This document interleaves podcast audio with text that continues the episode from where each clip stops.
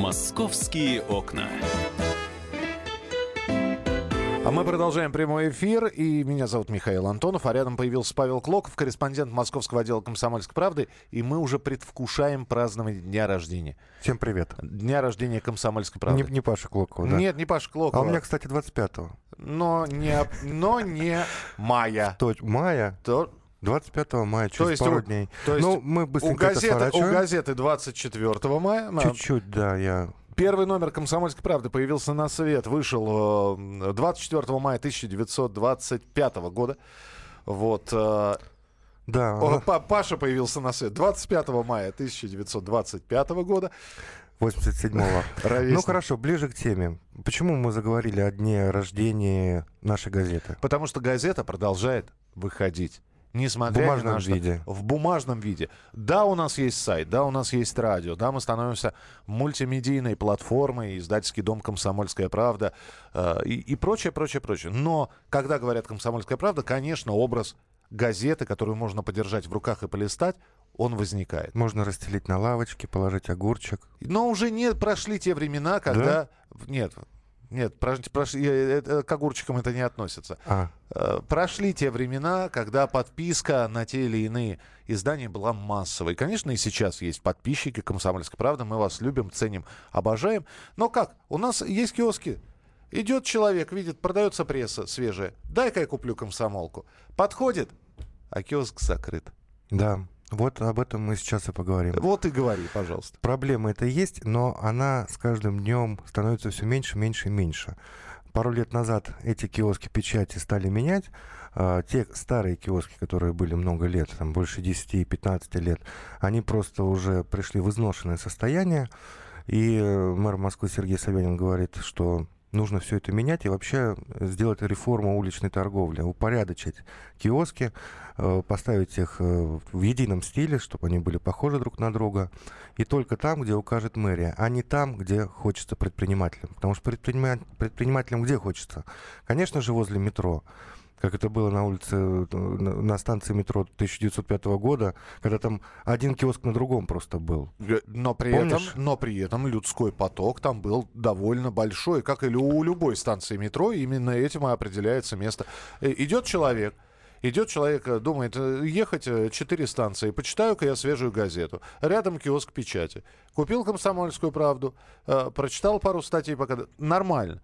Потом действительно эти киоски стали убирать. Но мы-то еще помним, я не знаю, помнишь ты или нет те времена. Я-то еще помню, бабушки в, газе... э, в переходах стояли метрополитена, и тоже продавали газеты. Да, торговля в метро тоже возвращается. Это немножко отдельная тема. Там для предпринимателей есть определенные сложности. Увеличили арендную ставку в два с половиной раза, торговые площади сократили. В общем, жестче условия, но все-таки торговля возвращается. И реклама тоже, кстати, вернется. Но это отдельно. По поводу киосков. Да, действительно, жалуются, продолжают жаловаться наши читатели, звонят в редакцию, знакомые сообщают о том, что вот был киоск, я привык по дороге в метро брать газету. И не обязательно газету, там же много всяких мелких товаров продаются. Водички вот в жару, да, пользуются популярностью. Какую-то мелкую шоколадку, блокнотик, канцтовары, ручку, кроссворды, опять же. А, И тут раз он закрылся. А, Первоначально, когда начали менять эти киоски, причина была в основном одной. Не успевали просто подключать коммуникации и согласовать со всеми органами исполнительной власти. Семь, э, э, семь ведомств должны были пройти согласование, прежде чем киоск заработал бы. И бывало такое, что киоск уже стоит, вот он красивый, вот он э, в этом новом едином стиле выполнен, старинном, коричневого цвета. Но не работает, потому что предприниматель еще не успел согласовать. И сейчас тоже эта причина есть. А согласование происходит с городом? С префектурой, с управами, с, с органами местного самоуправления. да. Просто мне интересно, а насколько я понимаю, город выделяет места для киосков Да, печати. совершенно правильно. А эти места выкупают предприниматели, и дальше они Берут, уже... в, берут в аренду. Э, да. А они, в свою очередь, берут в аренду, э, берут деньги с тех, кто берет в аренду эти места и ставят на эти места киоски печати. Ну, если субаренда есть, да, то это тоже определенное время занимает, но в основном без субаренда, а прямой арендодатель. Причем как это происходит? А, э, Всего лишь 12 тысяч за, э, в месяц нужно платить. Это изначальная ставка аренды. Ну, что такое 12 тысяч для Москвы, да, особенно где-нибудь возле метро? Это копейки. Но начинается аукцион, и предприниматели, претендующие на определенное место, начинают просто соревноваться. Я дам столько, я дам больше. И доходят до такой цены, что потом просто не могут ее потянуть. Вот особенно касается возле метро. Там миллионные прибыли, но и аренда там где-то 500 тысяч, где-то 400, где-то 600, в зависимости от э, многолюдности станции. В Вот центре, естественно, больше. Пока Паша рассказывает, я надеюсь, что нас слушают люди, которые живут в Москве и рядом с метрополитеном и обращают внимание на киоски печати. А, Будьте добры, пришлите, пожалуйста, сообщение. Э, Вот на глаза, чтобы по дороге Пока вы идете домой, пока вы э, садитесь в машину, часто ли вы видите киоски прессы? Много их или мало? Если вы передвигаетесь на метро, э, рядом со станцией метрополитена, рядом с которой э, вы находитесь, есть ли киоски печати и есть ли доступ приобрести свежую прессу. Потому я вот пример приведу. Станция метро Водный стадион, Зеленая ветка, э, се- Наверху. север Москвы Мгм. фактически. Хотел сказать предпоследняя станция, но там уже Ховрина появилась, поэтому уже пред-предпоследняя. Стоял один киоск печати. И стоял павильон «Старая пресса». Там можно было купить старые газеты и журналы. Не знаю зачем, но стоял. Потом пошла вот эта вот вся реконструкция. Убрали все. И то, и то, да? И то, и то, и пятое, и вообще, не, и вообще ничего не стало. Сейчас, слава богу, месяца три назад появились два новых киоска. Это такие киоски-гармошки, у которых, как в, ска- в гостях у сказки, та-та-та-та-там, та-та-там, та- створки открываются, а, разложены газеты, журналы. А, Летом там действительно еще и подвозят холодильник, подключают, там можно купить а, холодную воду. Мгм. Все работает. Вот дв- около станции метро, но так как у станции метро Водный стадион два выхода, то около одного выхода аж два киоска печати, а около второго ни одного. Вот так вот. Это вот вам пример. Вы можете прислать свой пример 8967 200 ровно 9702. 8967 200 ровно 9702. Так ситуация будет меняться? Ситуация меняется каждый день. То есть она не стоит на месте, вот эта проблема. И схема э, размещения, есть официальная схема Департамента торговли и услуг. Она редактируется каждый день. Потому что жители предлагают, жители пишут э, письма, поставьте, пожалуйста, там киоск. Это можно делать через управу, можно делать через э, сайт правительства мост.ру. И э, специалисты Департамента торговли вносят свои коррективы в эту схему. А, ну, чем проблема? Ну да, возле метро, конечно, нужны эти киоски и стараются их ставить возле метро, хотя все хотят возле метро предприниматели, и всех туда не поставишь. И проблема в том, что кто-то должен стоять и между многоэтажками в спальных районах. Потому что, ну, живет, например, бабушка, да, ну, не одна бабушка, а много бабушек в каком-то доме.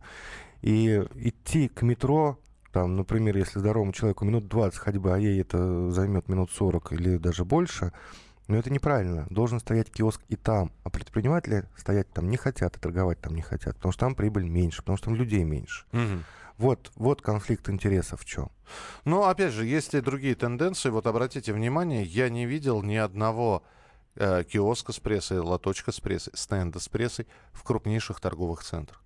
Вот казалось бы, да, тоже поток народа, но чего бы не поставить там, но такого нет. Но при этом есть и положительные моменты, и я на это тоже обращаю внимание, что сейчас в крупных маркетах, э, в гипермаркетах есть специальный отдел, где продаются, э, в общем, те же самые кроссворды, газеты, там же можно, кстати говоря, и комсомольскую правду купить. То есть, с одной стороны, видите, с киосками вот такая ситуация, а э, пресса пытается найти выход к читателю любыми другими способами. Ну и надо еще упомянуть о других причинах. Бывает, что киоск утвержден в схеме размещения. Вот, например, улица Новослободская. Я недавно прошел, была жалоба, и там сейчас можно купить газету только возле станции Менделеевская. Это тоже улица Новослободская. И дальше до третьего транспортного кольца- почти ни одного киоска. Да, буквально все на Слободской был, нету киоска. Да. Нет. Там стоят два киоска, новенькие, все уже видно, что подключено к эле- к электричеству, все, там уже и холодильник стоит, но людей нет, товара нет. Я начал выяснять, вышел на предпринимателя Юрия, который выиграл там аукцион, и он мне объяснил, что сейчас там на Новослободской идет ремонт. Там вскрыли тротуар, скрывают дорогу, да, идет пыль, шум, гам, рабочие носятся. И продавцы просто не хотят работать в таких условиях, люди просто туда не подходят. И вот они сейчас пережидают этот ремонт, и когда он закончится, продавцы туда въедут, на рабочее место, товар привезут, и киоски откроются. А когда он закончится? Ну, там быстро. У нас же в Москве все быстро делается. Слушай, а все-таки мне интересует, а что меня интересует, а что происходит с теми киосками, которые свою рентабельность не оправдывают? Ну, Они вот закрываются. Расположен он между двумя спальными девятиэтажками. Они закрываются, и предприниматели, уплатившие аренду, просто теряют эти деньги, они не могут их вернуть. Там, по-моему, за полгода э, платится вперед если не ошибаюсь, или за три месяца. Но, в общем, такая значительная сумма платится вперед, и она не возвращается. Просто ты рассказал про открывающиеся киоски, которые будут открыты вот в самое ближайшее время. А про количество закрытых мы знаем их количество? Ну, они закрываются временно, в принципе, потому что вот, ну, киоск кому-то не понравился, там, взвинтили в аренду, он закрылся. Через 2-3 месяца опять провели аукцион, туда уже другой предприниматель ехал, уже э, на более щадящих условиях, и уже торгует нормально, платит аренду. А, ну, да. да, всего 2000 э, там, с лишним киосков будет а я, я сейчас уточню, это, да, сколько именно. Это почти в полтора раза больше, чем было до вот этой реформы торговли. Всего в городе планируется установить 2095 киосков печать. Совершенно верно. Да. А их адреса можно найти на сайте Мосгорпечати mosgorpечать.mos.ru. А, Паш, спасибо тебе большое. Павел Клоков был у нас в эфире. Еще несколько новостей. Друзья, э, предупрежден, значит, вооружен. Участок голубой ветки московского метро закроют 26 и 27 мая из-за реконструкции наземного участка Филевской линии. Закроют участок от Киевской до Кунцевской. Э, в общем, выбирайте маршруты от объезда. Будет пущен бесплатный транспорт. Ну и э, еще одна новость интересная. Канатная дорога на Воробьевых горах в Москве откроется. Хотели открыть к чемпионату мира, не получается. Откроется после чемпионата мира по футболу. Он правильно, гости все уедут, а мы будем кататься. Спасибо, что слушали нас. Э, присылайте свои сообщения 8967 200 ровно 9702. 8967 200 ровно 9702. Москва. Это была программа «Московские окна». Самая интересная оперативная московская информация на сайте «Комсомольской правды» www.kp.ru в разделе «Москва». В студии был Михаил Антонов. Оставайтесь с нами, впереди много интересного. «Московские окна».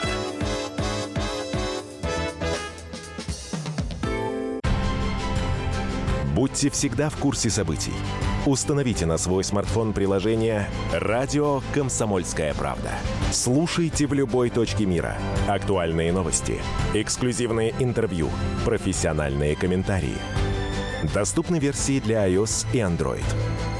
«Радио Комсомольская правда». В вашем мобильном.